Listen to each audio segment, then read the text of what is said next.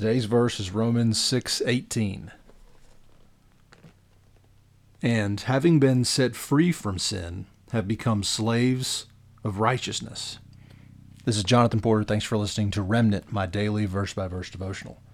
We are working our way through Paul's letter to the Romans, one verse at a time.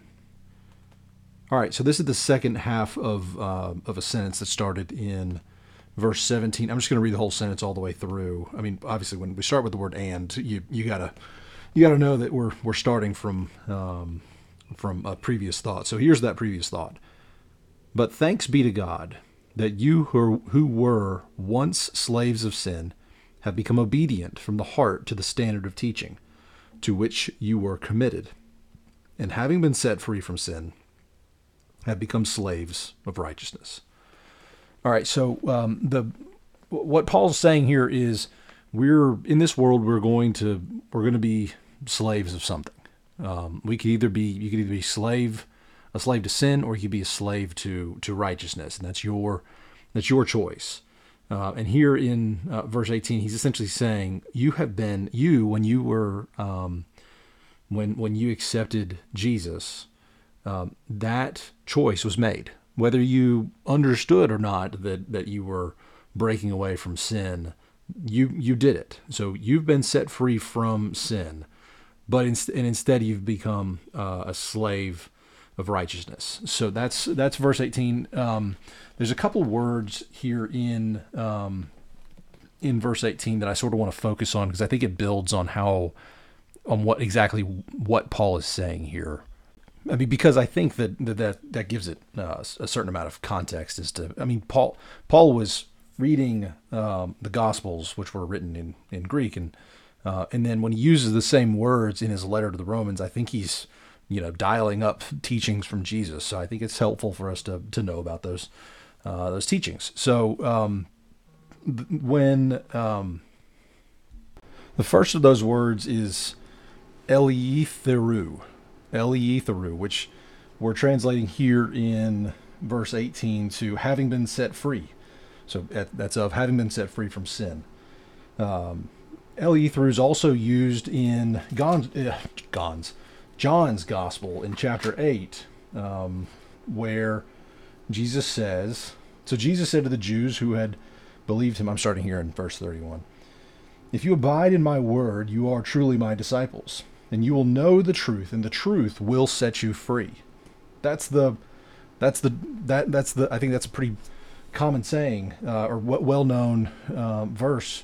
The truth will set you free, because if you know the truth, then the truth will set you free. So, in the same way that we've been set free from sin, eleutheroō, Jesus says that the truth will set us free. And then he goes on to say in verse 34. Truly, truly, I say to you, everyone who practices sin is a slave to sin. The slave does not remain in the house forever. The son remains forever. So if the son sets you free, you will be free indeed. That's the same, and he uses the word eleutheroō there too. Well, not literally the word eleutheroō. Jesus spoke in Aramaic, but it's the same thing. It was translated into Greek by John as eleutheroō. So.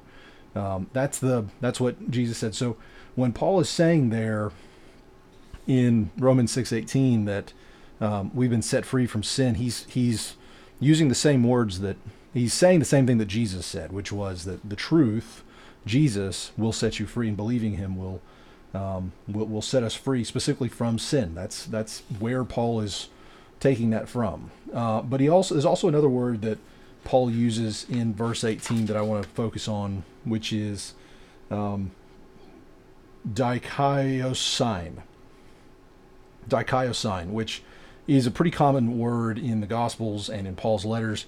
It means to righteousness. So in verse 18, having been set free from sin, have become slaves of righteousness. So we are slaves of righteousness, meaning we're slaves dikaiosynē. Boy, I'm butchering that. Wow. But that means to righteousness. So slaves to righteousness. And that's used, yesterday we were talking about, because I told the Mount Everest story, we then got talking about Jesus' Sermon on the Mount, which is Matthew chapters 5 through 7.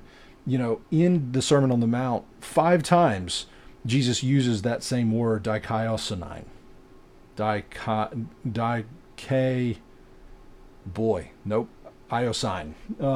But meaning righteousness. So what does he say? He says in 5:6, blessed are those who hunger and thirst for righteousness. And then in verse 10, blessed are those who are persecuted for righteousness' sake. In verse 20,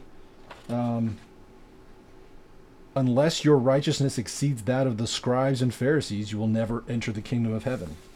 And then in chapter 6 verse 1, beware of practicing your righteousness before other people in order to be seen by them, and then you will have no reward from your Father who is in heaven.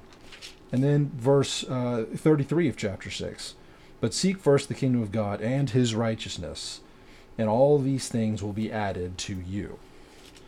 So when Paul is writing that we're sins to righteousness, I mean, what he's saying is that we're to seek God and righteousness. When we're seeking God, that is we're slaves to that we're slaves we are slaves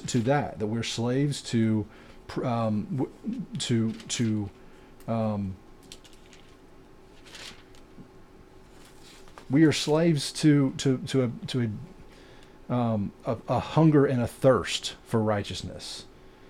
That's who, if we're seeking God first, that's who we're to be slaves to, is to seeking God first. And what Grant Osborne writes about this is that the way Paul is using righteousness here, I mean, primarily he says it has an ethical thrust, but it deals with us living out this new status and spiritual reality in our daily conduct. That doesn't mean that we're always perfect. I certainly am not. I'm reminded of, I was at one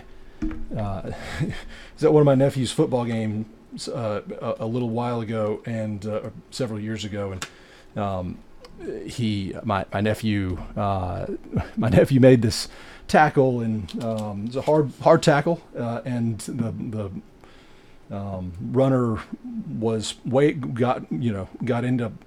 up way out of bounds into a chain link fence, and I guess the guy's dad was right there where the guy got tackled, and the guy's dad jumped the fence. I was on the chain crew at the time, carrying the first down marker, and the guy's fence, we're right there. The guy jumped over the fence onto the field, and I just remember everyone just being all right, this is crazy. And then we later heard that guy was a pastor.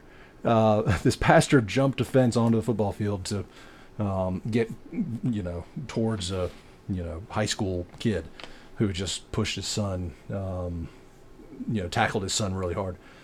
That the point there is, we're not perfect. Just because we are no longer slaves to sin doesn't mean that we are perfect. This is an effort.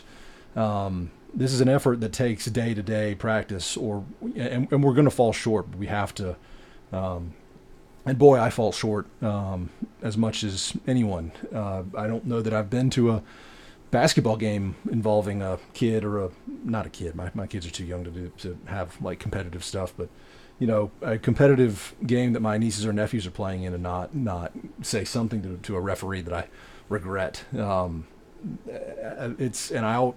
do always regret it. And I guess what I'm trying to say is, when the slavedom to sin ceases, it doesn't mean that we're becoming perfect. It just means that we are taking that step closer to God, and we have to think of ourselves as slaves to God's righteousness. So that's what I wanted to say about verse 18. Verse 19 is tomorrow. Come back and listen to that. I appreciate you listening.